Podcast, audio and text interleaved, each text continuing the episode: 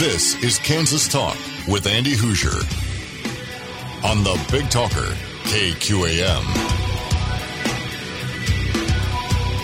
It is a Saturday morning. Welcome into the. Vo- uh, I almost said the voice of reason. That's the weekday show. Hey, it's Saturday morning. It's Kansas Talk. Welcome in right here on the Big Talker, 1480 AM, 1025 FM KQAM. Great to have you today on a Saturday, getting you up and moving, doing the thing. It is almost semi decent outside right now, and I can deal with that. This 100 degree weather, man, I tell you. It's been a weird one. Hey, we got a heck of a show lined up for you today. Welcome in 316 721 8255. 316 721 Talk if you want to join into the program. I would love to hear from you today. We have a super show, and I'm really excited. Hour number two Carmen Schober. She's from the Manhattan, Kansas area. Critical race theory coming to the public schools in the area of Manhattan. We'll talk about some of that, so we'll get into that in just a little bit. Plus, at the bottom of next hour to wrap up the show, Dan Bongino, nationally syndicated talk radio host. If you've been listening to KQAM, we have him live from 11 to 2 right here middays during the week. Massive show.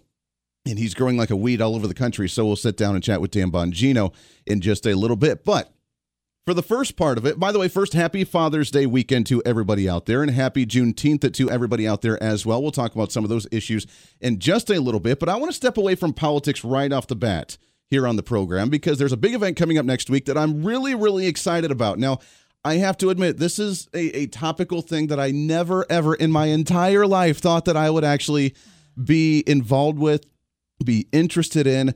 But here I am, and I have jumped in headfirst over the last year, and then uh, it's really exciting to see how this has all evolved. So there's a there's an event coming up next week. The big idea. What's the big idea? We'll talk about that here in just a second with our guest in studio with us, uh, chiropractor, acupuncturist, motivational speaker.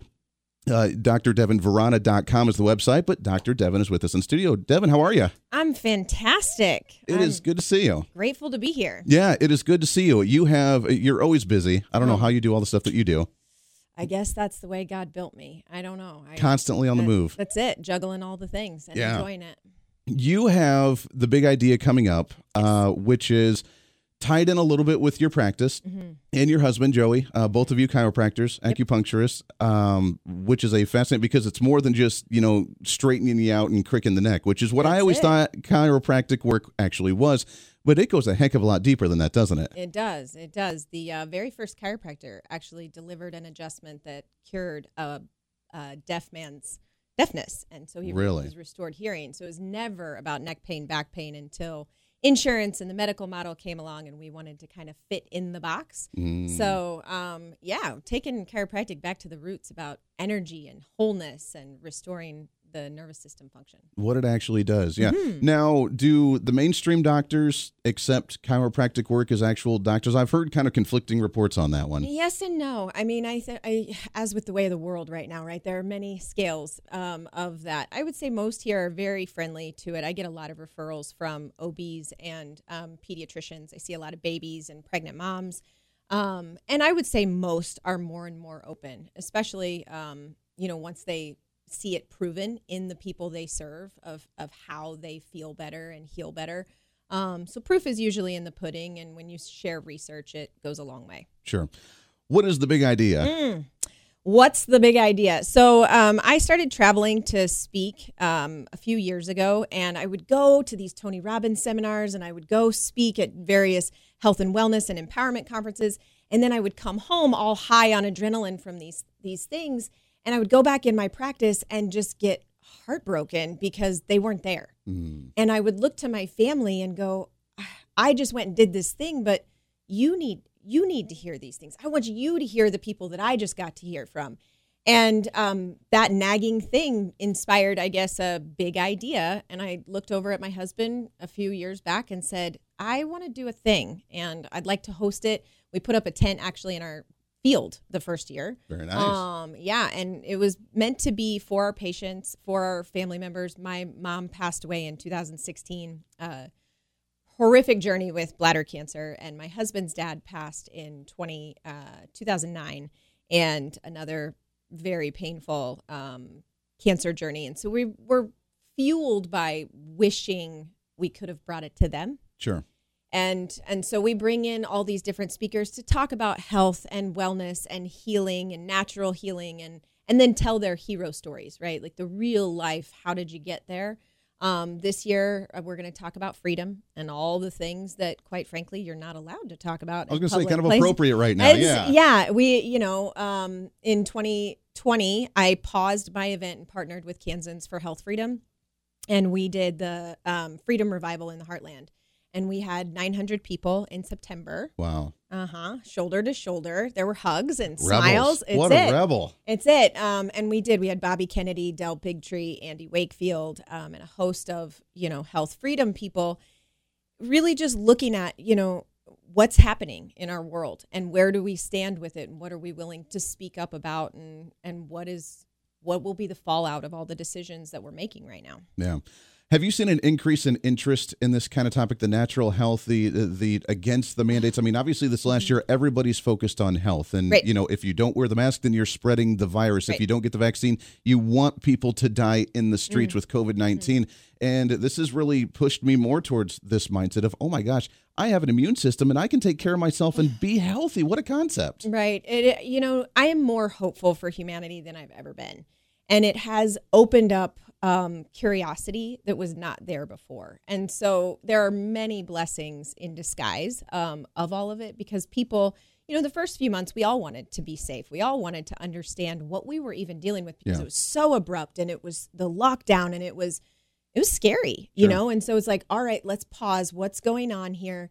And then when you look at data and you look at what's happening and you look at this push of you know, we'll give you free donuts. We'll give you free access to Six Flags. We'll give you free access to Exploration Place. I mean, it's happening here. I sense you know? desperation. It's well, it, you you don't have to if it's good. I mean, if it's real good, you don't have to sell it that hard. Right.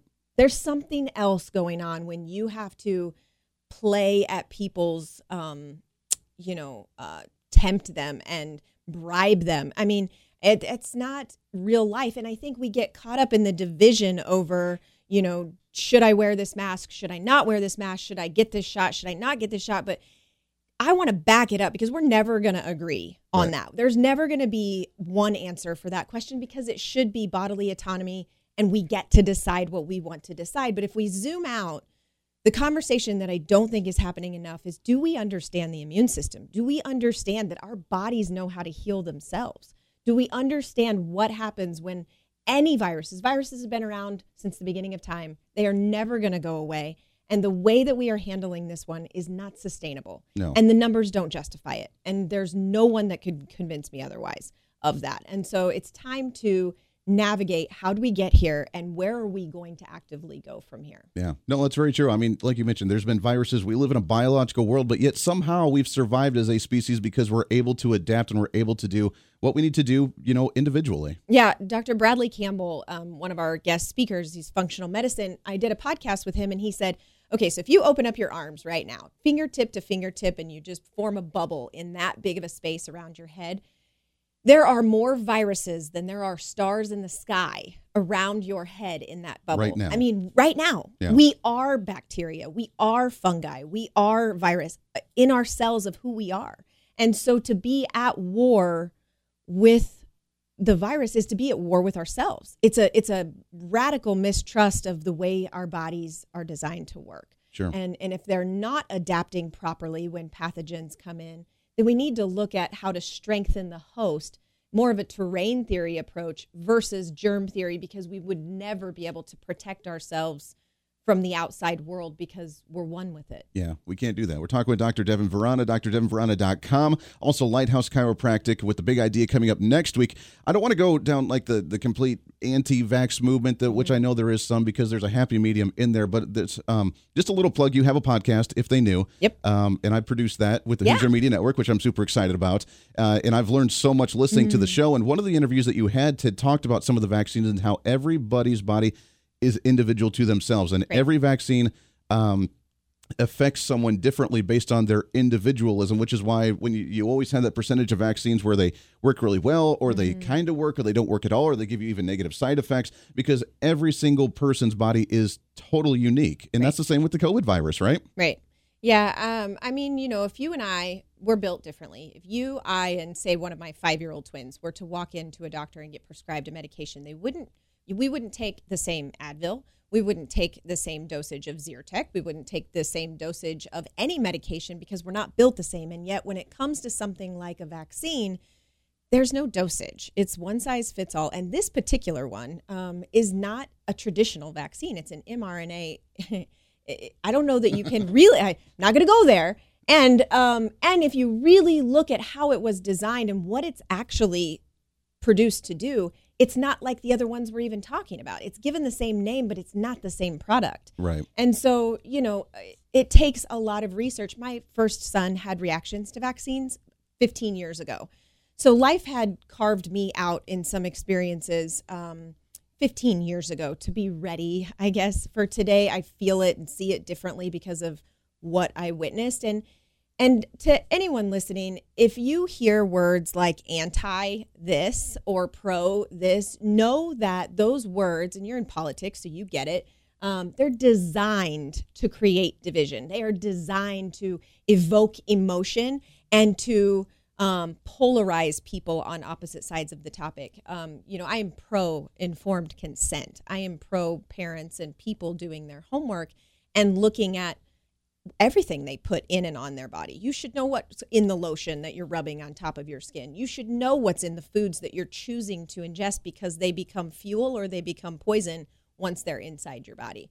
Same thing, medicines and vaccines. You've got to look at what you're putting in and why there's such an easy way to do some of this. I've learned a lot about, uh, and my wife's, you know, been growing the garden, different mm. different herbs and plants and medicines, and you know, I started drinking tea every single morning and started yeah. doing certain things, and you realize that the same effect that you can get from popping a pill, taking mm-hmm. a vaccine, you can do the exact same thing from drinking a tea, and Absolutely. it may take you know a week or two for it to start taking effect, but it's the long term, but it's the real thing. It's not the synthetic type of pill, but it's the actual legit herb that actually does what it's supposed to do. I find that fascinating because I never knew any of this before the right. last year or so. Yeah. And and and I think there's a remembering happening, right? It's not new. Yeah. These plants and herbs are not new. They've they came way before you and I. But the industry that we live in is a couple of hundred years old, right? And so we took a turn and we we said man knows better than God and we started really playing and there have been beautiful advances in you know in our ability to with emergency medicine with surgical procedures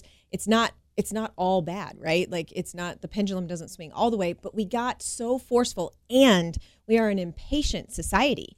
You know if i cut oh my goodness if i cut my finger right now it would heal you know? Now if i cut it too badly i need help. Sure. But if if i if i get a cut i don't have to tell my body how to heal that there's a wisdom in there. There's you know a cellular reaction. My heart's beating your heart's beating our lungs. There's more you know functions happening in our body than we could count right now. And how we doubt the power of that is honestly beyond me.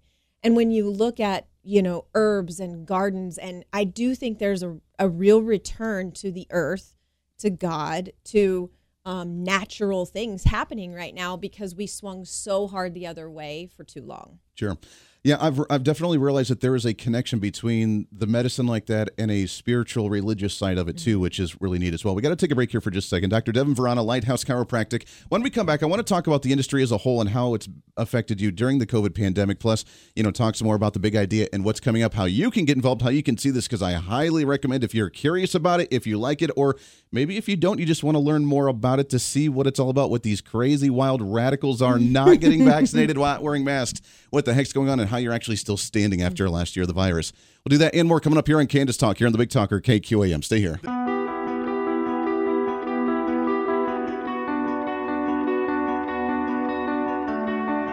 Twenty-three minutes past the hour, right here on the Big Talker KQAM. Thanks for hanging out here on a Saturday morning. A little bit different topic for you, but you can call in 316 721 8255 316 721 Talk you want to join into the program, we'd love to hear from you today. We got a lot of stuff we're going to get to today, so hang tight uh, for you. All of it, by the way, on Kansas Talk, KQM, presented by Phil's Coins, 9344 West Central Avenue. Buying, selling, and trading with honesty and integrity for all your gold and silver needs. Make sure to check out Phil's Coins, also online at philscoins.com. They're opening up in just about 10 minutes.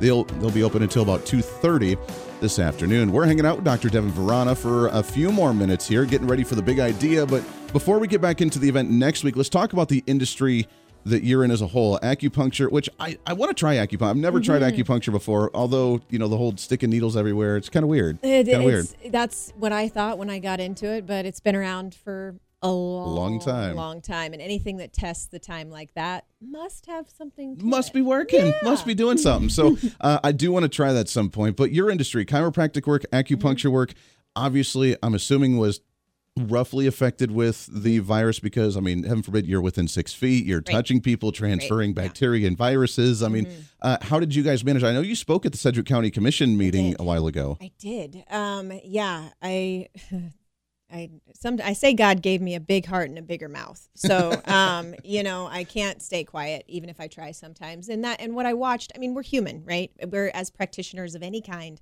we are human. So we were, you know, I was navigating. I have five kids, so I was navigating what the world was going through as a mother and a practitioner.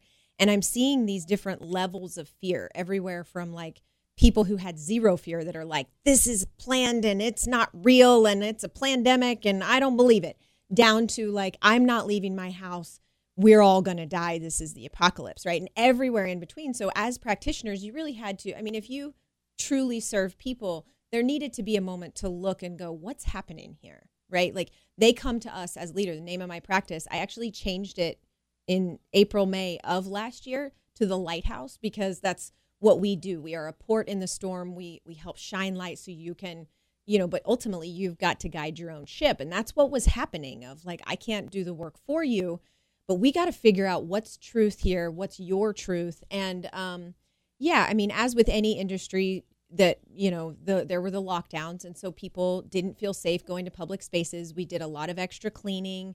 Um and those types of things. I myself did not mask. Um, I gave my staff the open right to. Um, what a rebel. well, you know, I mean, I have said since the beginning, my, you know, I answer to God, not my governor, and it was a mandate, not a law. I understood my actual rights. I told my patients, like with HIPAA laws, I'm not going to intrude in your medical freedoms, and you make the decision that is best for you. So then to now, some people wore masks, some people did not.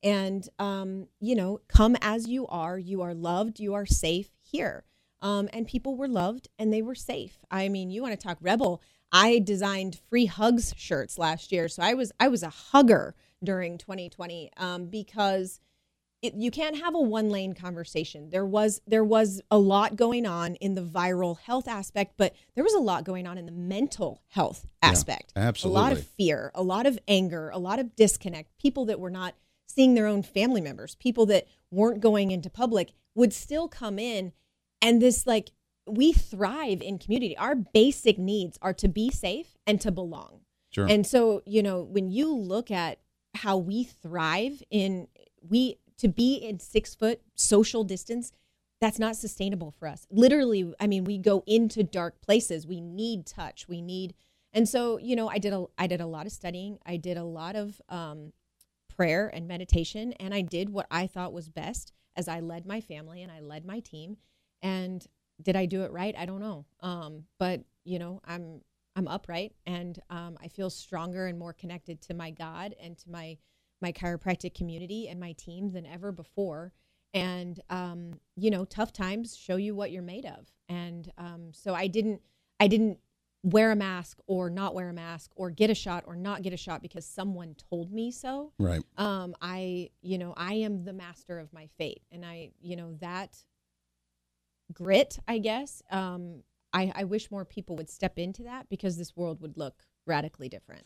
It's amazing. You guys do amazing work. I'm so happy that you guys are doing what you're doing. We got just about a minute left here, Mm. but talk about the big idea. Where's it at? How can people get tickets? Yes. So we have um, a handful left, and we're going to sell out this week. And um, we have speakers coming from all over the country. We're going to talk about health and healing, homeopathy, uh, naturopathy, chiropractic, acupuncture. There's um, um, people coming to talk about past trauma healing and emotional um, health. There's people coming to talk about plant medicines and breath work. There's people coming to talk about how they've overcome adversity. And so, what I say is a big idea is an interactive healing experience. Um, we bring a DJ, so we talk about heavy stuff. There are tears Usually, you will walk through the door one version of yourself, Sure. and you will walk out a more empowered version of yourself. I guarantee, literally, money back guarantee.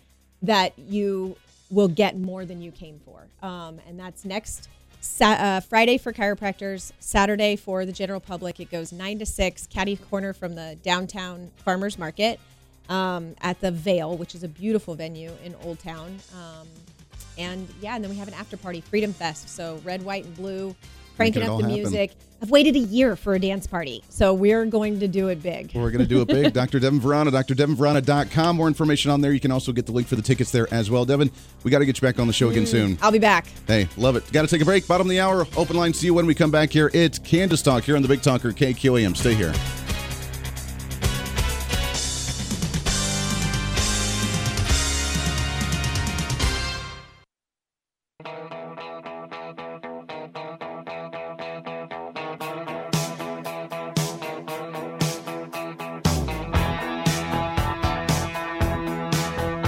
Listening to Kansas Talk with Andy Hooser on the Big Talker, KQAM. Darn right you are. Welcome back into Kansas Talk right here on the Big Talker, 1480 AM, 1025 FM, KQAM. Thanks for hanging out with us today on a Saturday morning. Great conversation, Dr. Devin Vrana. Appreciate that very much. I want. I'm curious on the response with something. It's such a foreign concept until like the light bulb clicks, until you get it, until you understand it. It's amazing, and I I gotta say it's something that's intrigued me and definitely jumping on board. And I've dived in uh, headfirst on a lot of different aspects of that uh, for a while now. So it's really cool. So appreciate her very much. The big idea, it's not an event you're going to want to miss. Make sure to check it out. DrDevinVrana.com is the website. You can also see the big idea ICT and you can find some information there. Get your tickets because they're going to go soon. They're going to be sold out. So go and check that out. And we appreciate all the work that they are doing. Open line to you 316 721 8255 316 721 Talk. Uh, uh, For this half hour, no guest right now. We do have some awesome guests coming up in hour number two. Carmen Schober, she's going to be, uh, she's out of Manhattan talking about uh, critical race theory that's coming to the public education system in Manhattan. Did you think that? I mean, I've I've heard about this. We've talked about it throughout the Voice of Reason, throughout this program, that it's a movement going on nationally with this critical race theory that everybody's racist, the founding fathers are trash, that they were all just a bunch of slave owners, that we need reparations, yada yada. And uh, is that something we need to be teaching our youth of America, and especially here in the state of Kansas? I thought Kansas was kind of a trendsetter. I don't know. I thought we started the civil rights movement in the state of Kansas. So why are we having um, the critical race theory start to come into our state? We'll talk about that with her in just a little bit. Plus, if you notice, Dan Bongino, national talk radio host that we have live here on KQAM middays 11 to 2, uh, we sat down with him and we'll play that interview wrapping up the show in just about an hour from now. 316 721 8255, brought to you by Phil's Coins, 9344 West Central Avenue. Buying, selling, and trading with honesty and integrity. Go and check them out for all your gold and silver needs. About the only guy in the entire, not just the state of Kansas, but the region that has gold and silver in stock right now. That's how crazy the market is. You cannot buy silver right now because it's to, uh, so hard to get, and uh, he's got it. He's got it. He's been trying really, really hard to keep it in stock for you. So if you need it, go and check it out. 9344 West Central Avenue. Also online at philscoins.com. He's open right now until 2.30 this afternoon. There's a few things I want to get to, and we got a caller on the line, so we'll bring you up in just a second here. Two questions I want to ask you. Number one, what are you doing for Father's Day? Happy Father's Day to all the fathers out there and enjoy the weekend. I cannot believe that that's tomorrow. I, I sat down with Mrs. Voice of Reason yesterday and I said, wow, wait a second, this weekend's Father's Day. What are we going to do? I'll probably end up like painting and, and working on things and doing things at the house. But nonetheless, we're going to do something fun. I just don't know what that is yet. So we'll do that uh, for Father's Day. So that's my first question. What is the plan for Father's Day? Second question was obviously the big news that we saw on Thursday this week as President Joe Biden at the federal level ended up making Juneteenth a federal holiday, which today is Juneteenth. So happy Juneteenth to you.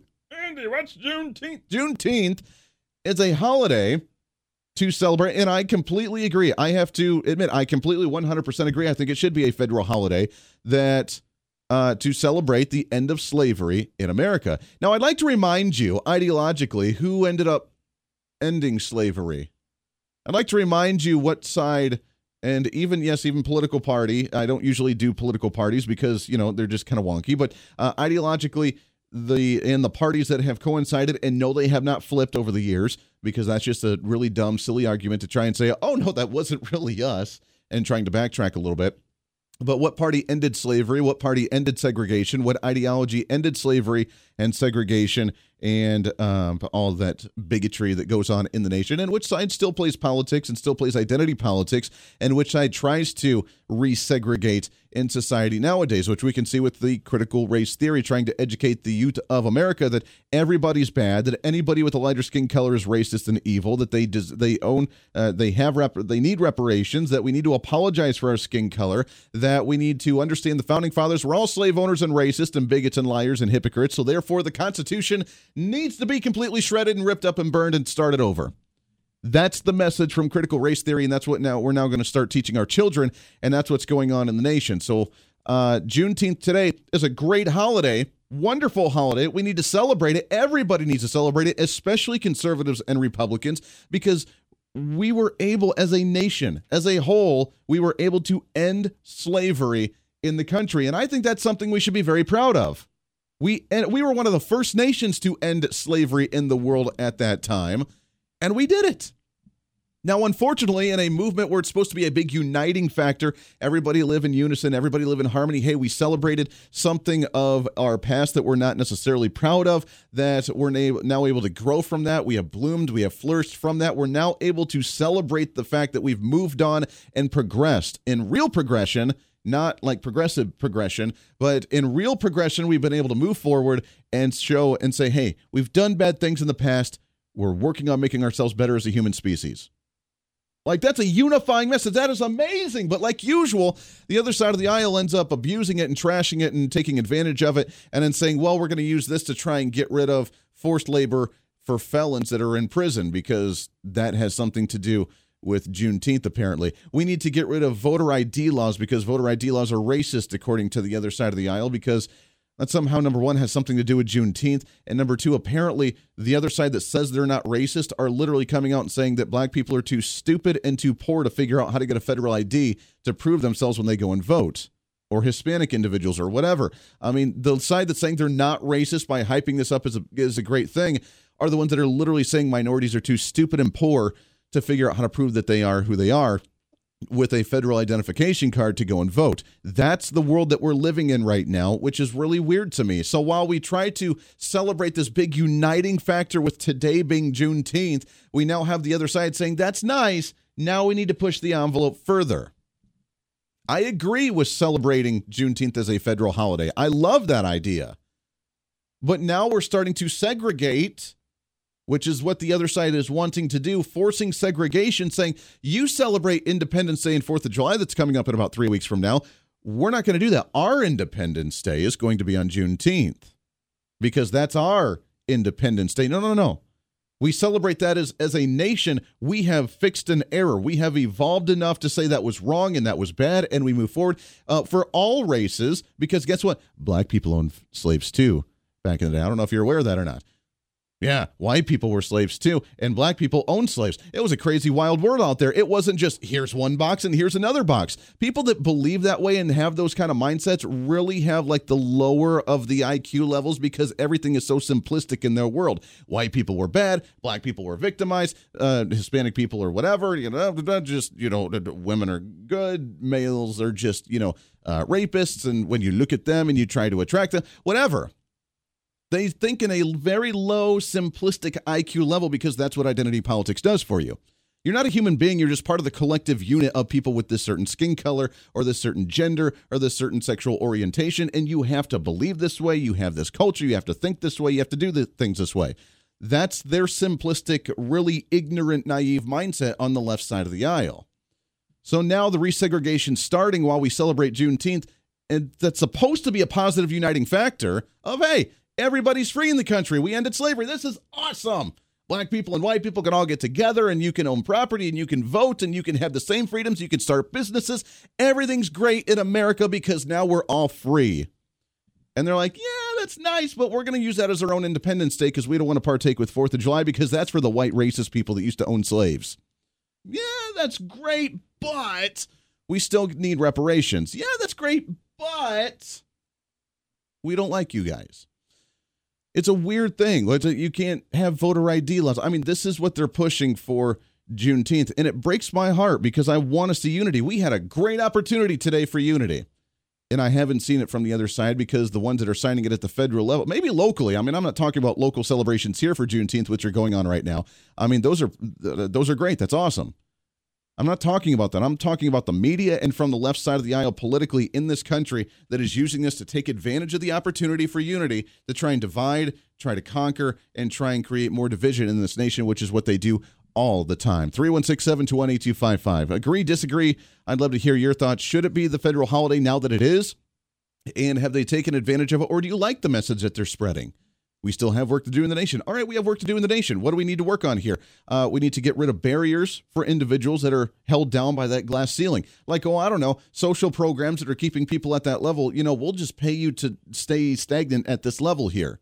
We'll just keep you right there. Maybe we should get rid of the administrative and bureaucratic state for the public education system in inner cities to where you don't have a very good education system. You don't have competition among schools to try and raise the quality of education. So that way you can keep the kids actually in the classroom. Maybe we shouldn't be advocating for the separation of families and then not having the male father figure in the life of many of these individuals uh, with inner cities or uh, you know the separated families because then they have a larger track record of not succeeding of not graduating of not have maybe we should focus on those issues to really raise everybody up and saying you know what? White people you're too high. We need to bring you down we need to raise everybody up. And that's getting rid of government red tape. That's getting rid of government education. That's getting rid of government uh, regulations on everything. That's getting rid of the social uh, the social programs for many of them that caps everybody at this glass ceiling and doesn't give them the opportunity. Maybe we shouldn't raise minimum wage because that gets rid of opportunity for entry level positions for individuals like young black kids or Hispanic kids or Asian kids or Native American kids or whatever flavor of different skin color minority that you want to play victim as. That gets rid of those opportunities for entry level positions to gain work experience and work their way up. What a concept! It frustrates me because we have it, it's right there, it's on the crisp. We can almost taste it with unity and with actually being able to move forward as a nation without racism in the way and the other side of the aisle, I don't care what you, the progressives, the Democrats, the liberals, the elite, whatever you want to call them, the other side, not to name call or try and do us versus them sort of thing, but that it's not about people, it's about ideology, it's about their thought process, it's about how they live their life. They continue to divide with hatred, with bigotry, with anger, and with closed mindedness while they blame it on us. Donald Trump's the racist. White conservative Republicans are the racists. Hate talk radio hosts, quote unquote, are the racists and it frustrates me. Let's get your thoughts on this. What are you doing for Father's Day and Juneteenth? Should it be a federal holiday? I'd love to hear from you. 316 721 8255. 316 721 Talk. Line number one. Good morning. Who's this? Hey, Andy. It's Sean. Sean, what's going on, sir? How are we doing? I'm doing all right. Hey, uh, I want to answer your second question. Okay. Uh, but first, I got a recommendation. Okay. if you're only going to be on the air once a week, with a uh, show format that allows you to take uh, phone calls from the public. Yes. And you need to be on. You need to be on for three hours because uh, that allow you more time to take more phone calls. Plus, it allows me more time to pontificate when I get on with you. I see. See, I see the uh, the hidden message here. I like it. okay, now let me answer your question. Uh, I don't have a problem with uh, this being a federal holiday per se. But uh, my issue with it right now is uh, one, I think it was done to pander for black votes. Well, of course it was. Of course it was. They Number started. To, they started to come to the Republican side. Donald Trump brought more minorities and black votes to the Republican side. The Republican National Convention last year brought more minorities to vote Republican, and the Democrats started panicking and lost it. So, this is their way of saying, oh, look, we're really the party of you. Stay in your place, stay on the plantation of the Democrat Party, and then we'll, you know, we'll give you a federal holiday here after a month of Black History Month. Now we'll make this a federal holiday. Just, you know, we've done this for you, so you should be grateful for us. So, stay on our side. Of course, it's to win over votes. Yeah, yeah, yeah. But, Again, you uh, can do something right, but for the wrong reason, and it's still a bad thing. That's right. That's right. The wrong motivation. Plus, bad timing. Because the country's already racially divided. And when these white liberals go out there and scream at the top of their lungs about how all white people are racist and yada yada yada, just making this a holiday uh, kind of sends a confusing message, don't you think? That well, we're it does. such a racist.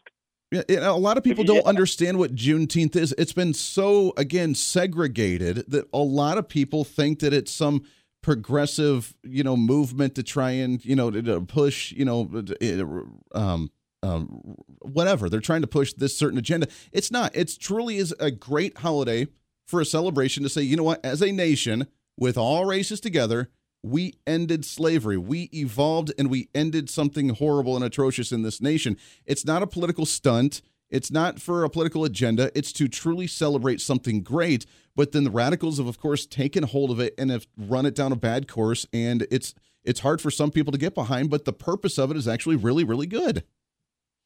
Yeah, yeah, but you know, consider this too. Uh, what group uh, next is going to come up and want uh, a certain day of the year uh, to be uh, uh, declared a federal holiday for whatever their social justice issue is? I mean, hell, why don't we just declare every damn day of the year a federal holiday, and then we can take the whole year off? Well, you know, I'm- out loud. I mentioned that on the show yesterday for the voice reason, and I, I kind of I'm okay with that because here's the thing: during federal holidays, federal office buildings are shut down. So while we scream about you know we can't have the government shut down during you know times we can't agree on the budget or something, and nothing literally happens, I'm okay with that. So let's have as many federal holidays as possible because that way the government's not there, the bureaucratic state's not in D.C. or in our state trying to increase regulations or raise taxes on you because they're not at work and they have days off. So I would be okay if we have more federal holidays. Let's bring them on, baby. Yeah, and plus it would save the taxpayer money because you know the government's got to pay utility bills too, and they got to buy gasoline, government vehicles, and you know if the government vehicles ain't moving, they're not burning gas. So and gas is getting expensive. So Yeah. yeah, I, I just I don't have a problem with the holiday itself, but I just think it's wrong timing. You know, right now wasn't the time to do it. Yeah. So- well, again, it was but, it uh, was it's a good thing, but for the bad, the wrong reasons, and that's what the other side has done. So we need to make sure that we educate people enough to celebrate it for the right reasons and actually re-educate people because that's what we have to do. So real quickly, we got to take a break here, What- but uh, Father's Day weekend, what do you got? Well, uh, my dad's deceased, and I'm single, no kids, and thank so God. you get the uh, freedom to have an adult beverage and do whatever you want to do. Yeah, that's why I'm glad I never got married. I, you know, I didn't really feel like I was the marrying type. You know, I mean, uh, I'm not a player either, never have been. But it's just like you know, I don't want to get tied down into that kind of a relationship because Right. you know things are great when you're young and the old lady looks pretty hot, and every- but then you start getting old.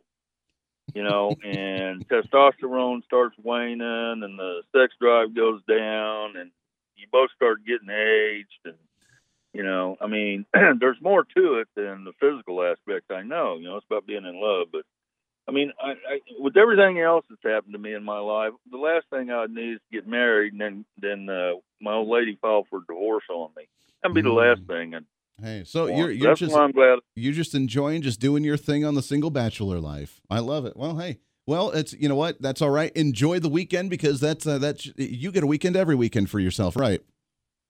that's right man you got to work me i'm retired Hey, well, you know what? This So ain't work to me. nice- You as well, Sean. It's good to talk to you. Yeah, this doesn't work for me. I get to talk politics on the radio and talk to people. I'm happy. This ain't work for me. So I love it, man. Enjoy the weekend, and I appreciate the phone call as always. 316 721 8255. 316 721 Talk. We'll take a break, wrap up hour number one. Lots more to get to here on Kansas Talk on the Big Talker KQAM.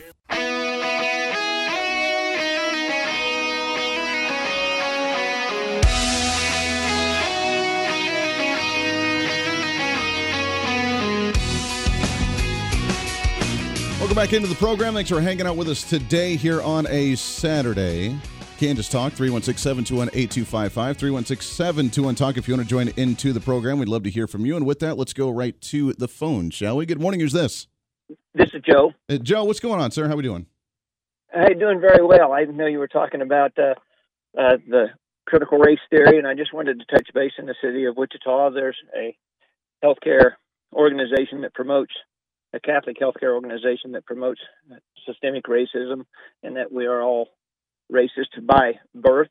And I just feel like they need to be called out, and Catholic parishioners need to call out their leadership as well regarding critical race theory. And, and I just do not agree with it. And uh, I just wanted to bring that to so critical race theory is coming to it's it's so weird to me because I mean Kansas was one of the leading trends for the civil rights movement in you know in that time and we've done a lot of work and I think Kansas is absolutely wonderful. Obviously there's some patches of uh, you know work we still need to be done, but you're saying the critical race theory is coming to Kansas and even here to Wichita.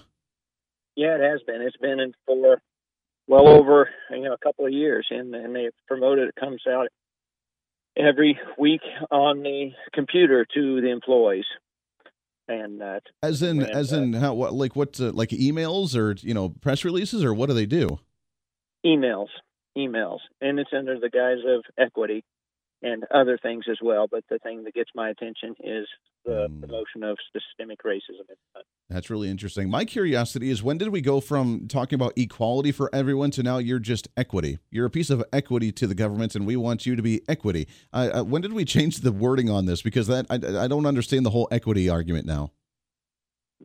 I i agree with you 100% so hey. and and, and uh, I've, i think that's all I want to add this morning, and, and I appreciate your your show. Hey, well, I appreciate it very much. I appreciate you listening and have a great weekend. It's uh, great to talk to you. Interesting. So, critical race theory coming to the Wichita area, not necessarily through the public education system, but through some of the businesses in the area as well. That is a question, and maybe we'll try and dive into that a little bit later for hour number two. Is where did this equity conversation come from? Because you're not we're not talking about equality anymore. We don't really care about equality. We're about equity. You are a piece of equity minority. You are an equity, just like you know the equity in your home. You are of value with equity. Whose value and whose equity? Well, the government's because you're a voter and you know you're just part of the system now, and everything's great. You're equity. Come on. You're not a human being, not an individual. You're not a soul or, you know, some person with individual thought, with character, and with personality. No, you're just equity. Okay. And people have gotten on board with this? People would go along with that and be like, yes, I'm a piece of equity. Thank you very much. Wow. What a crazy world we live in. Hour number two, right around the corner. Got lots more to get to. We'll talk about critical race theory and Dan Bongino, national talk radio host. We have a fun story that kind of connects us a little bit, which is kind of cool. We'll talk about that and more for hour number two at Kansas Talk. Stay here.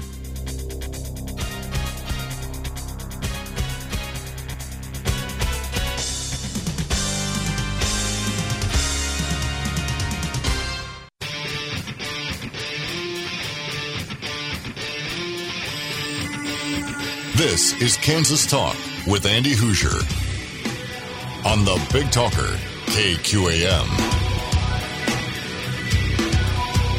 When you're on the radio, I got to say it's the fastest thing in the entire world. Fastest two hours of radio on radio right here in the Wichita area, especially. Welcome back in radio. Plus, we have the live stream on Facebook, facebook.com slash 1480KQAM. Great to have you along. Happy Saturday morning. Welcome into Kansas Talk. I'm Andy Hooser. A lot of ground covered in the last hour with Dr. Devin Vrana talking about Juneteenth, talking about critical race theory, which we're going to continue on a little bit for this hour as well in just a moment. Also, you heard the liner, Dan Bongino. Dan Bongino going to be joining us at the bottom of this hour. We uh, sat down with him just a few days ago and talked about him welcoming him to the KQAM airwaves uh, unofficially, because obviously radio is a very complicated thing, and I can get into it a little bit if you want to, the inside ball of radio.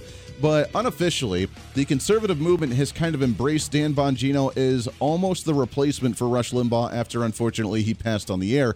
And Dan Bongino has been growing like a weed when he took over that. Uh, uh, I take that back. When he moved his show to the midday time from 11 to 2 and there's a lot of support for Dan Bongino. He's a huge podcaster, like one of the top 5 in the entire nation with millions of downloads.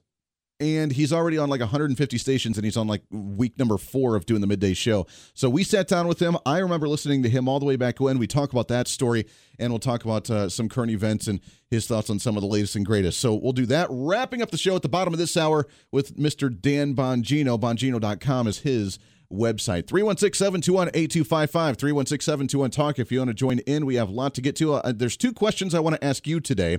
Number one, what are you doing for Father's Day? Because it's Father's Day weekend, which is crazy to believe. And number two, Juneteenth. Happy Juneteenth to everyone. the idea of actually ending slavery in this nation is a huge success. Unfortunately, the other side has taken a great holiday of unity and has found a way to uh, marginalize, has found a way to uh, kind of uh, box it all in, found a way to make it divisive instead of unifying, and it's unfortunate. So we talked about uh, Juneteenth for a little bit as well, but critical race theory. As you know, we've talked about a lot of uh, with a lot of individuals about critical race theory and the 1619 project. Where essentially we're just we're, we're a terrible nation. We are the worst nation on the face of the earth, according to them, because everything that we believe, our foundation, our awesome foundation, and our pillars of freedom are all just a farce. How dare you believe in that mindset from a bunch of slave owning, racist white landowners? Right? I mean, that's what the 1619 project is about, which is part of the critical race theory that's starting to come into the public education system all over the nation. Now, as we've talked about that nationwide on the Voice of Reason throughout the week uh, for the weekday show, I haven't mentioned it much about the state of Kansas because I've been very proud of Kansas. Kansas oh, I don't know, started like some of these civil rights movements back in the day. Like we're the trendsetters, baby. We do that. Are there still issues we need to work through? Of course there are. There's, there always are. We're working to fine tune ourselves as a human species. But I never thought the critical race theory would really make its way to Kansas because we're Kansas for crying out loud. We're rural Kansas. We're to, you know we we like the traditional things. We like you know the simple living. We don't go down these roads of radicalism. But yet, but yet, it's starting to get here, and it's a little concerning. So on the phone with, I'm excited because you want to talk about local activism, find, finding ways to fight the public education system, trying to educate your children properly, trying to change things the best way we can in our local communities. Uh, this lady's doing it. I'm super excited to have her on the program because critical race theory has come to the state of Kansas and it's starting in the public education system in the area of Manhattan. So excited to have on the program uh, Carmen Schober with us here. Carmen, how are you? I'm doing well, Andy. Thanks so much for having me on to talk about this. Yeah, I appreciate. Yeah, I appreciate you coming on, and I'm so glad that uh, we were able to connect and talk about this because I, like I mentioned, I was not aware that this was something that was going to be um, something we had to worry about in the state of Kansas. But apparently, we're here now. Is it already implemented? Are they debating it? What's going on up there? Well, specifically in Can- in Manhattan, what's going on is so the the the short answer is yes, it's already um, saturated the public school system in some significant ways, but not officially. What happened a few weeks ago is they attempted to mandate a training for all teachers um, that was critical race theory based. And they used the wrong funds to pay for it. So their attempt to mandate it was kind of halted and that's how that uh, the public became aware of it. That little time frame between them trying to pay for it, mandate it, implement it, and then the the pause. Um, so some concerned parents, teachers, community members had a chance to actually look at the curriculum, identify that it was critical race theory, and raise their concerns to the board. And unsurprisingly, but very disappointingly, um, the board has been very dismissive and disparaging um, uh, towards those who are concerned about critical race theory. Um, so it's still on the table right now. They're kind of waffling between saying that it's really not critical race theory or critical race theory is good and people need to learn it. They can't really decide where they land on in the issue. Um, but Manhattan parents should go ahead and assume that our public school system is on board with this and planning on moving forward with it unless the school board uh, leadership drastically changes. So, from the way I'm understanding this, is they didn't even come to you, the parents, and say, "Hey, we have this idea we want to implement in our curriculum. What do you guys think?" They were trying to sneak it through, and they made a mistake, and it got caught, and now they have to discuss it. Exactly. That's yeah. And it's so interesting, right? Because this is a huge, like, national issue that's coming up all over. It's highly contentious, and we're being told that you know it never crossed their minds that this would be something that should be shared with the public and considered and brought up in other uh, school board meetings, and people should have the chance to to know about it at least. They were just going to do it full steam ahead. They were going to pay sixty two thousand dollars to do it. Just a little snafu is the only reason why they got caught. Good golly, good God. That's mind blowing to me. You're right. I mean, that should be a major. If that's a major drastic curriculum change, then you discussed that with the parents. So, how did you guys find this when you started looking through where the funding was going and what the curriculum would look like and what would actually be taught? What did you find? I mean, what's in the paper saying this is the standard that we have? This is the testing. This is the studies. This is what we're going to teach. What? How did you guys find this? Well, so a teacher brought it to the attention of a community member, and then it was sort of, you know, disseminated from there. Um, really, it's it's called Better Lesson. Anyone can go look it up. It's a, you know, quote teaching resource. And if you know anything about critical race theory, just like glancing through it, it I mean, it is critical race theory. And I'll back up just a little bit in case someone's maybe unfamiliar with what I'm saying, what I mean when I say that. But critical race theory is based off of critical theory, which, you know, critical theory is the practice of looking at systems and considering how they benefit or harm certain groups of people, which is fine. No one objects critical theory. Oh, you want to challenge ideas. That's a good thing. Right, exactly. But critical race theory is different in that it is an actual set of assumptions and claims. And it, I mean, it's, it's, it's not really a theory so much as it is a, a dogma, a statement of belief, a statement about the way that things are. And built into it is the rhetorical device that anyone who challenges it is automatically a racist. Like if I, you know, if I'm concerned about critical race theory, if I try to argue with some aspect of it, it's because I'm fragile, it's because I'm racist. So it's, it's not designed as like an educational tool. It's not a design to foster dialogue. It really is just a set of political talking points that serve a specific agenda. Um, and that's why so many people are concerned about it. That's why so many people, you know, reject it because it's one very rigid way of looking at systems and, and issues. And it rejects any attempt to look at it any other kind of way. Um, so if you just look at this better lesson curriculum, it's rife with, you know, systemic racism, white privilege, anti-racist, equity journeys, all this like total social justice language. And plenty of people within the Manhattan public school system are very um, uh, sympathetic and welcoming to that. They love it. Um, and then there are people who are trying to kind of distort it and pretend like that's not what it is, um, which kind of just, you know, shows you that they're aware of the scrutiny, they're uncomfortable, they see that there's good reasons for parents to be concerned about this. And I don't know if they know exactly what to do next. I, I couldn't tell you their next move other than one way or another. It does appear they're going to try to go continue on this particular path. Wow, what a concept! It, it, blows my mind that it's here. And as you mentioned, I mean, you're absolutely right. I mean, race, uh, just critical theory itself is an idea to challenge. I mean, and that's what we love. That's what we need in society is to challenge ideas, to discuss ideas, traditions that we do, things that we do. I mean, just the way we operate, just discuss them and say, is it a tradition that we've done for years without understanding the purpose of it, or do we actually have meaning for what the, what we do in society? Those ideas are great. I mean, that's a deep philosophical discussion that I, I personally enjoy, and I think a lot of kids need to start having because we need to open their minds right. on how to think and not what to think. But as you mentioned, this is exactly the opposite of this is what to think. And if you challenge it, if you have that dialogue and you say, wait, this doesn't make sense, then you're part of the problem. And this is, I mean, progressives have done this for years, but this is really kind of yeah. blatant slap in the face. Either you get on board with this or you are a racist. And once we label you a racist, then everything you say is completely irrelevant. And that's scary to be doing that to our children. I mean, that's going to mess them up in the head a little bit.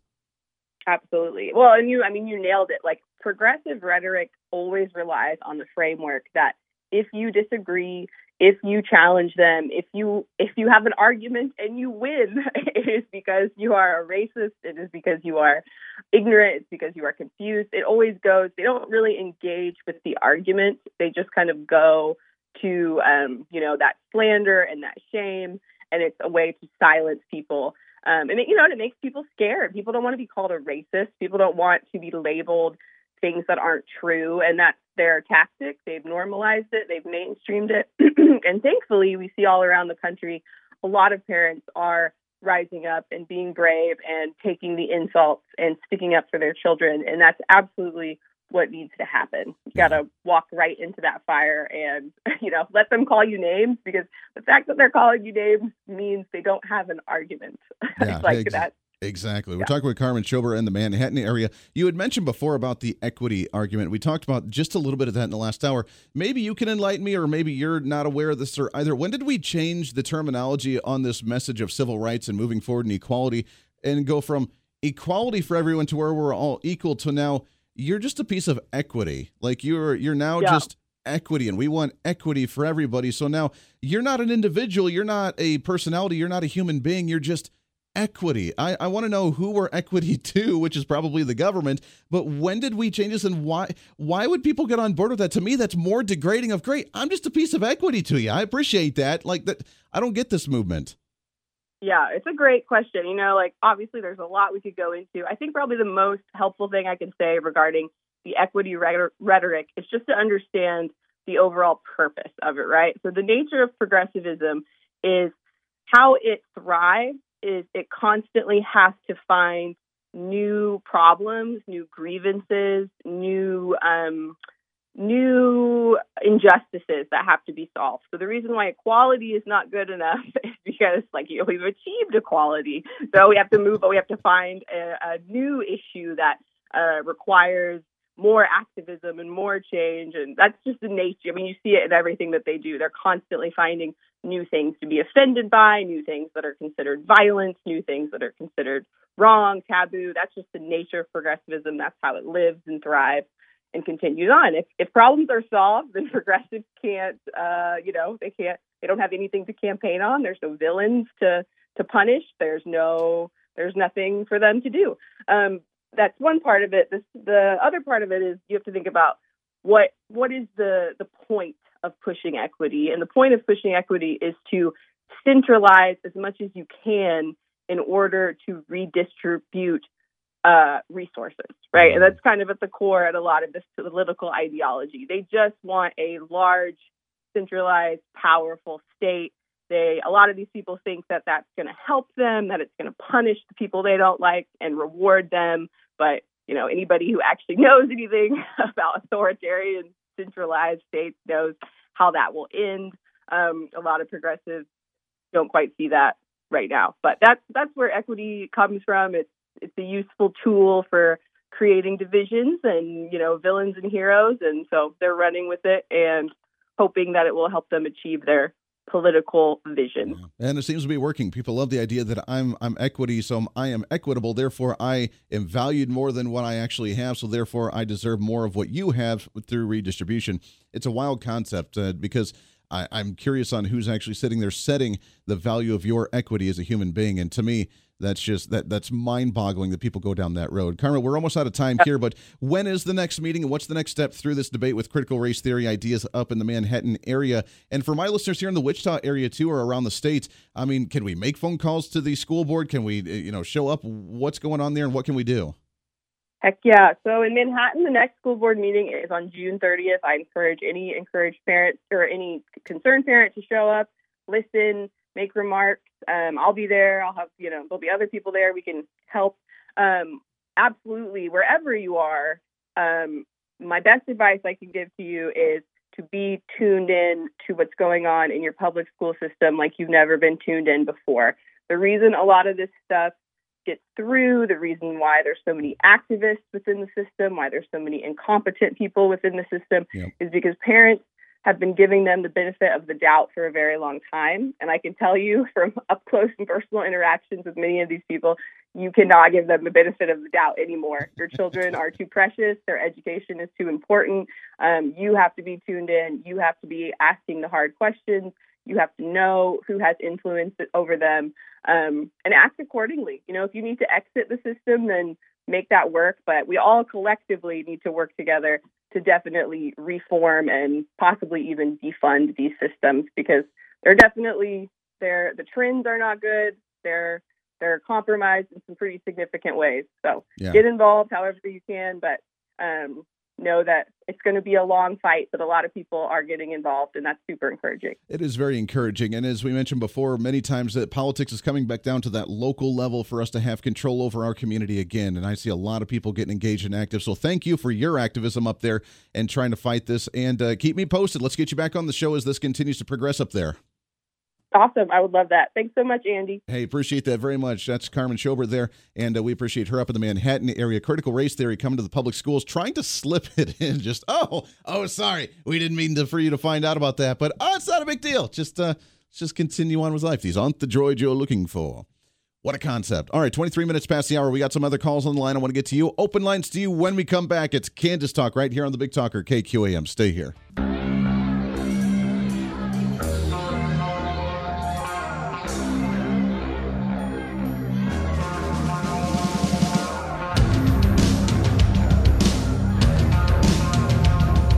Blows my mind, man, how sometimes those administrators do the dirtiest, sleaziest, manipulative things, and then they try to just, you know, brush it under the table. That's not that big of a deal.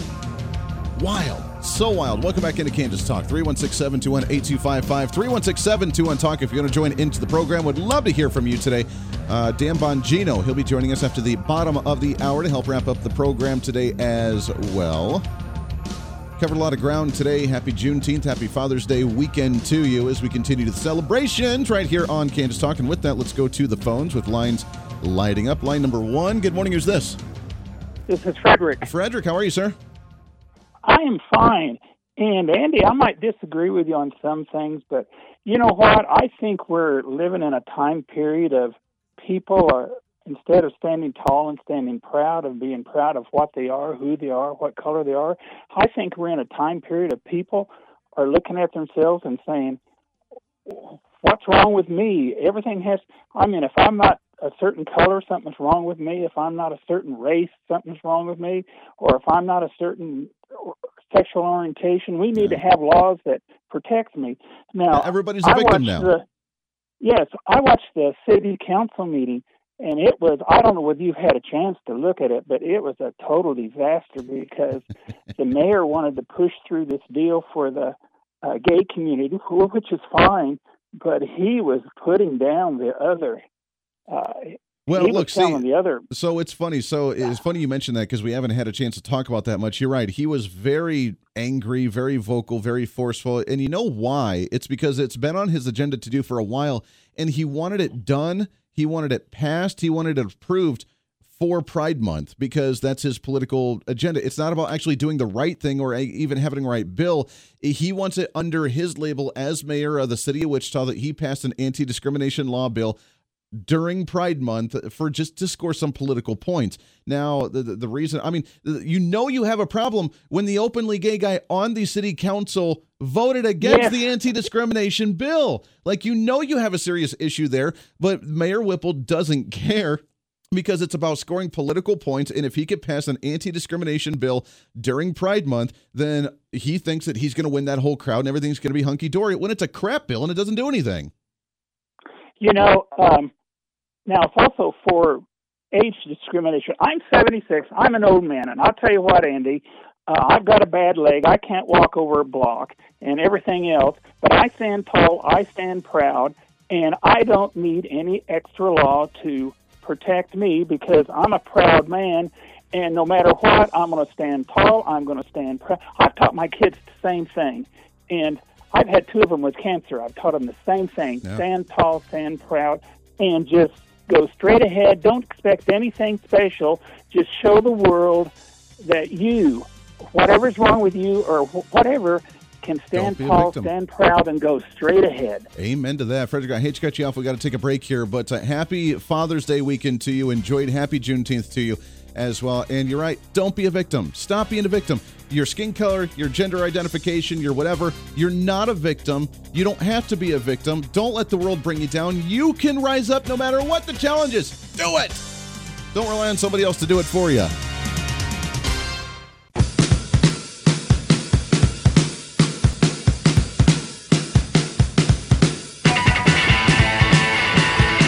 Now back to Kansas Talk with Andy Hooser. 35 minutes past the hour. Welcome back into Kansas Talk here on the Big Talker, 1480 AM, 1025 FM KQAM. Thanks for joining us today on a Saturday. It's been a fun conversation. A lot of ground today. Love it. Love it. Covered a lot of ground and had a lot of fun. Next weekend, same thing. We are here every Saturday, 9 to 11. Make sure to stay tuned in. Your political issues here for the state of Kansas. Let's make our state awesome. and we do it right here. We are the catalyst for the conservative movement in the state of Kansas. We have been for seven years, and now we're doing it on your weekend, which is great. 316 721 8255. 316 721 Talk. If you want to join into the program, we'd love to hear from you today as well. Two questions for you. Should Juneteenth be the federal holiday and have they used it in the wrong way? And happy Juneteenth to everyone. Also, what are you doing for Father's Day weekend? It's Father's Day. Can you believe it? We're that time of year again where it's 105 degrees outside and it's Father's Day. Uh, usually it's not that hot this time of the year, which is really crazy, but it is this year because of, well, of course, global warming, right? I mean, it's, it's climate change. global warming. It's going to kill us all. That's what it is. Before we get into our interview with Dan Bongino, real quickly, there was a, a story that I had to laugh at because, as we talked about in the last segment about being the victim and trying to car, uh, uh, trying to uh, put you in the box, the identity politics, you're this, so therefore you must believe this way. Uh, the media loves to do this. You remember all the way back when that really horrible, terrible guy that we all should really, really hate, and that was Sam Brownback as governor. I mean, terrible guy, right? Ter- horrible man, worst person on the face of the earth, didn't know what he was doing, cutting taxes, cutting spending, killing our state government, right? Yeah, that guy. Uh, and the media really just ran with it and just, oh, the Brownback experiment, the failed Brownback experiment. They love to pick on him. Well, they're still doing it even all the way now. You would think that's so like 10 years ago, but no, they still love doing it. As the latest headline, new guys jumping into the race as we get closer to the midterm elections for next year.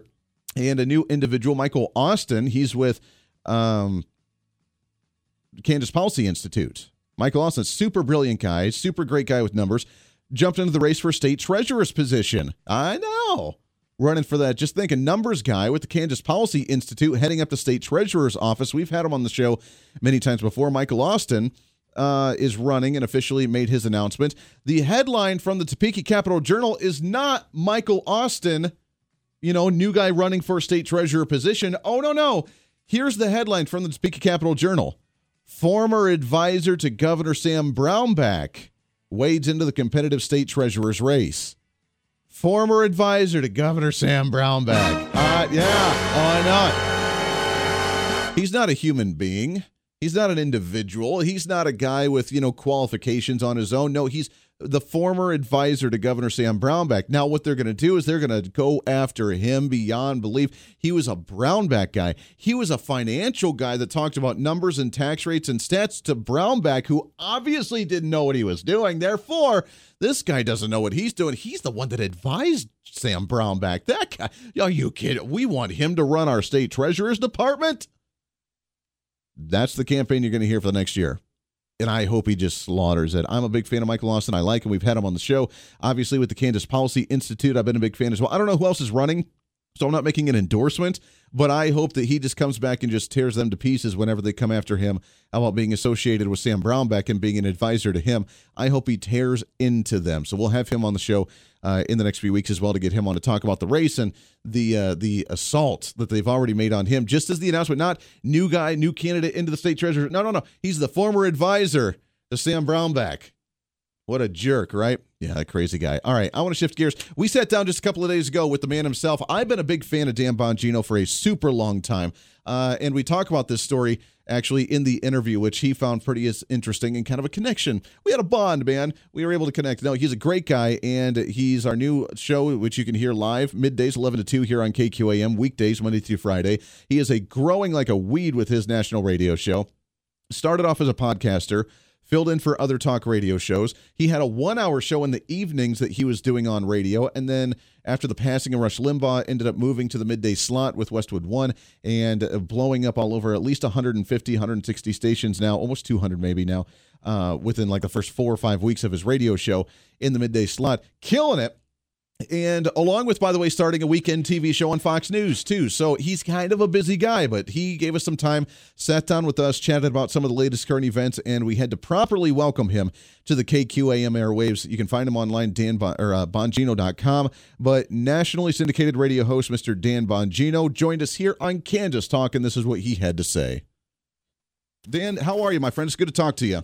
Yeah, it's great to talk to you, too. It's, it's crazy you remember that show. I remember that.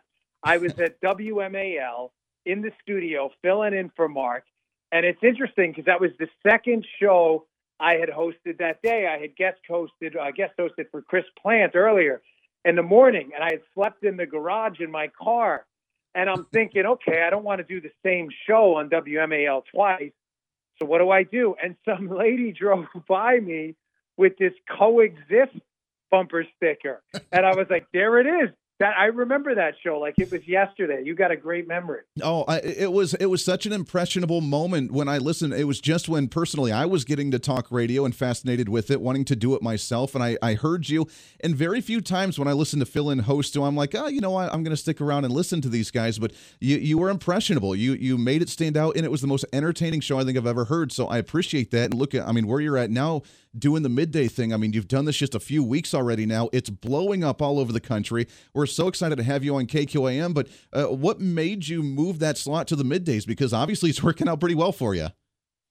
Well, listen, I'm I'm known for candor, even when it's uncomfortable. Um, nothing. I didn't want to do radio. That's what makes it great. I'm serious. Like I never had any aspir. I had my podcast. You know, I have the Fox show. I got the new weekend show. Um, I didn't want to. I mean, I didn't. I didn't ask for it, and I love radio. I grew up in radio. I filled in at major radio stations, but of course, we had this, you know, rush taken from us way too soon. Yeah. I mean, we could have had 20, 30 more years of rush. I mean, really, he was just that good. And his tragic passing, and they called and asked if I was interested. And you know, I say this not to sound like a like a dope or like be silly about it, you know, I think the best people to have in this business, I know it may sound weird, are people who don't need it but want it. Mm-hmm. I didn't need to do it. I had this, you know, like I said, my podcast, my life was good, but I wanted it because radio is still, still the, the heartbeat of the country. It is. I'm not being hyperbolic. I love my podcast. I love the digital space. It's exploding. It's everywhere. But there's still large swaths of America that just enjoy a good live energy, live radio program. Yeah. And I thought to myself, you know what? Maybe I should have taken this idea more seriously from the start.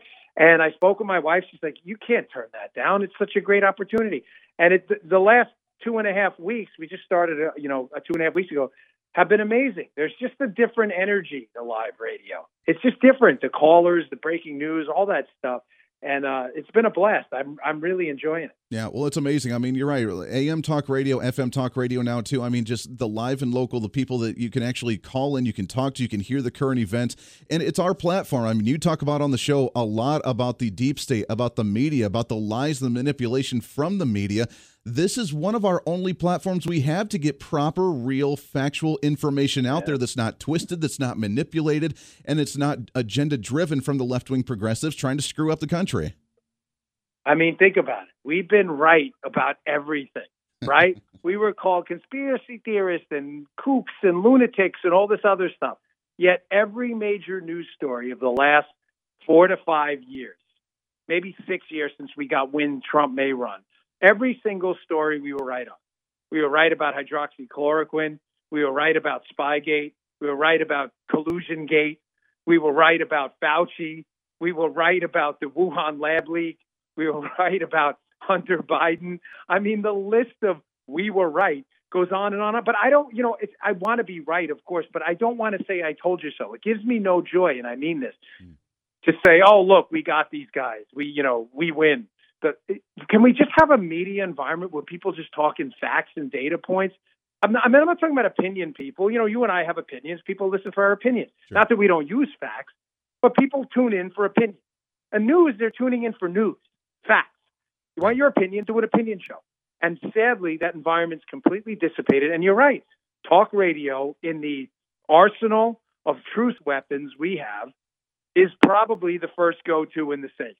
It is. It's just is the audience is enormous, and like I said, it was an opportunity you know, I couldn't turn down. And uh, I mean, how, you know, we're on radio stations that carry the greatest legend in talk radio for, you know, sometimes up to three decades. You can't say no to that. It's yeah. ridiculous. Yeah. You have to take it. No, it's it's absolutely amazing. We're talking with Dan Bongino, host of the Dan Bongino Show. You can find him online at bongino.com. You can find him here on the KQAM Airwaves Live 11 to 2. Uh, just a couple of minutes here. I want to pick your brain on some of these issues you've been talking about the last couple days. The, the big one, really, as we mentioned with the media with Fauci. All this information coming out with his emails about Fauci, the media is still trying to defend him. Now, I see the headline today that he's trying to blast his critics because when you criticize Fauci, then you criticize the facts and you criticize the science.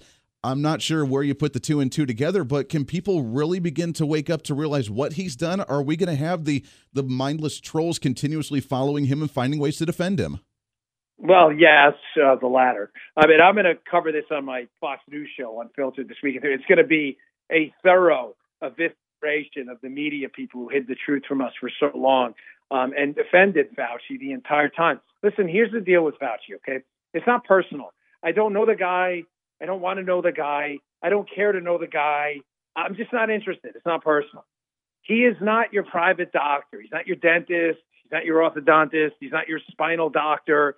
He's not your PhD instructor. He is a public health professional paid a ridiculous amount of money by you and mine and our collective taxpayer dollars.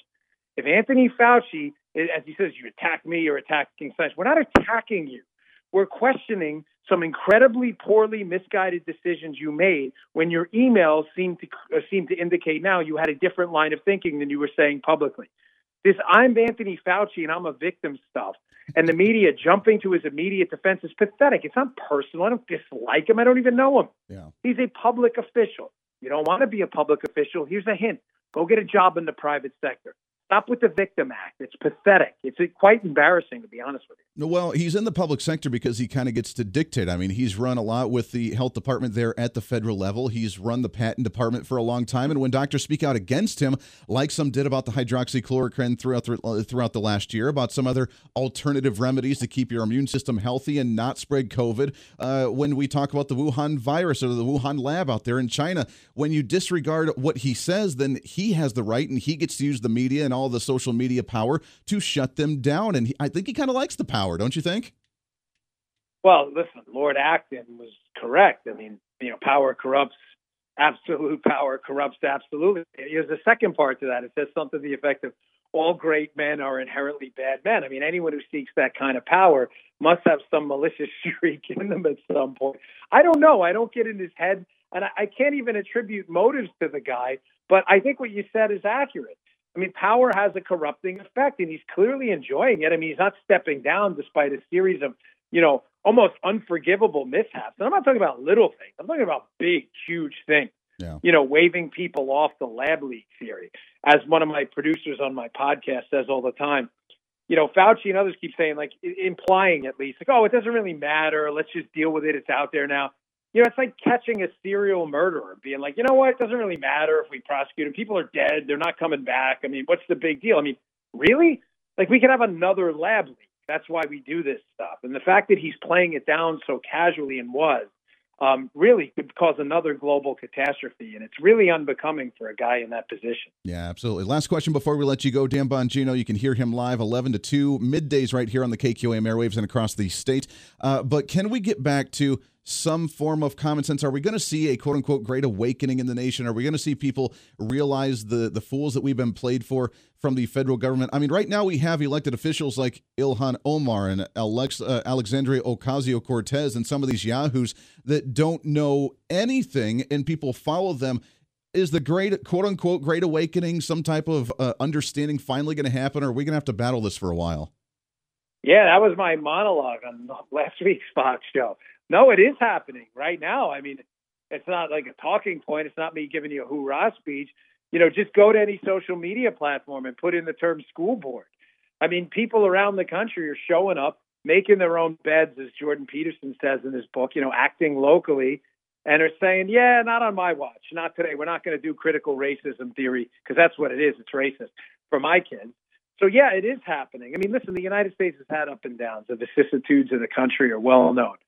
But you know, sometimes we got to hit bottom before we get back up. You know, maybe there's these expressions, oh, always darkest before dawn or whatever. You know, fancy poetry people have out there, music and songs and all that stuff. But it's true.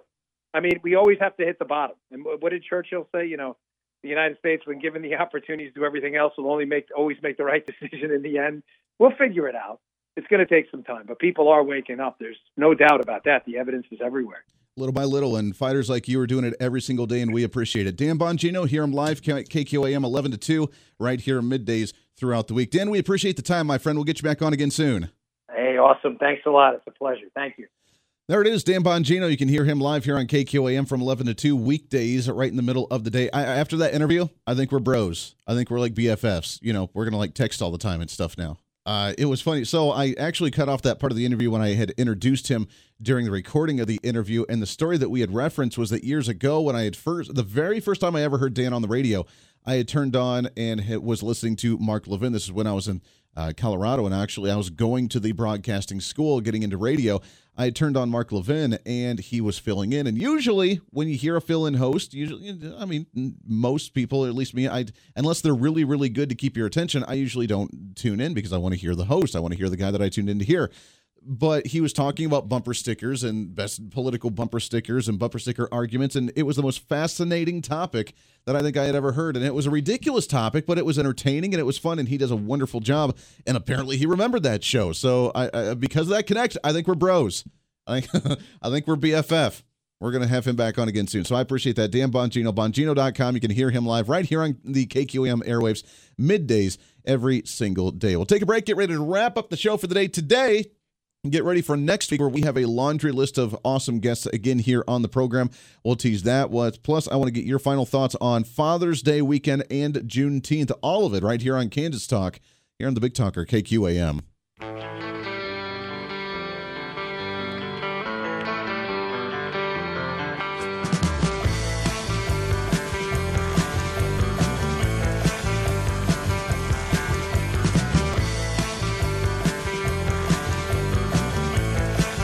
All right, just a couple minutes left of the program. If you want to jump in here at 316 721 8255, it goes by way too fast. Two hours of radio, man, flies right on by, especially trying to get you up and going for a Saturday morning. I know you're probably out, maybe out at the lake, maybe trying to enjoy the weekend, get some stuff done. That's what we're going to be doing. I'm excited to get things rolling for the weekend. So welcome in 316 721 8255. 316 721 Talk. Thanks again to Dan Bongino. Great individual. Absolutely love listening to his program. So happy to have him on the KQAM airwaves. And uh, I, I, tell you what, KQAM rocking it, baby all day long, and you can listen to KQAM all day with some great, great programming. Joe Pags live with the weekend. He's coming up in just a few minutes on KQAM right here after our show uh, for us. All right, Father's Day weekend. Now that we're getting into it, first off, happy Juneteenth to everyone. Remember the real reason, just like we have to say for every holiday, which is really crazy because we have holidays and then we just go through the motion of the routine of the tradition and then we forget the reason for the holiday. And that's with Christmas, that's with Thanksgiving, that's with Easter, that's with 4th of July, that's with Memorial Day. That's with Labor Day. That's with now Juneteenth. Like all of these holidays, we kind of sort of understand them, but yet we kind of forget about them too and what the real purpose of them is for. Oh, hey, yeah, it's great. It's the great time to go camping, go out to do the trucking thing. It's Memorial Day. All right. Wait, what's the reason for the holiday? Well, uh, I mean, it's like the veterans and stuff, right?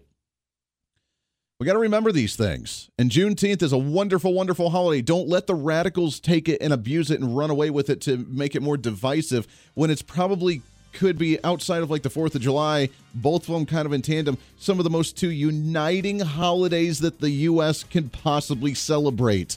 Let's enjoy that, shall we? But Father's Day weekend here as well. Happy Father's Day to all the fathers out there. Enjoy, do some stuff with the family, maybe do some grilling, some barbecuing. Mm-hmm. It's the guy's thing to do, right? Have an adult beverage, do your thing. That's what we'll be doing at the Hooser residence this weekend as well. Until then, I'm back at it on Monday, live at 4 p.m. for the Voice of Reason throughout the week. Also, next Saturday on Kansas Talk, a large lineup of guests. You're not going to miss any of it. It's going to be awesome. Until then, this is Kansas Talk. I'm Andy Hooser. Everybody have a wonderful weekend.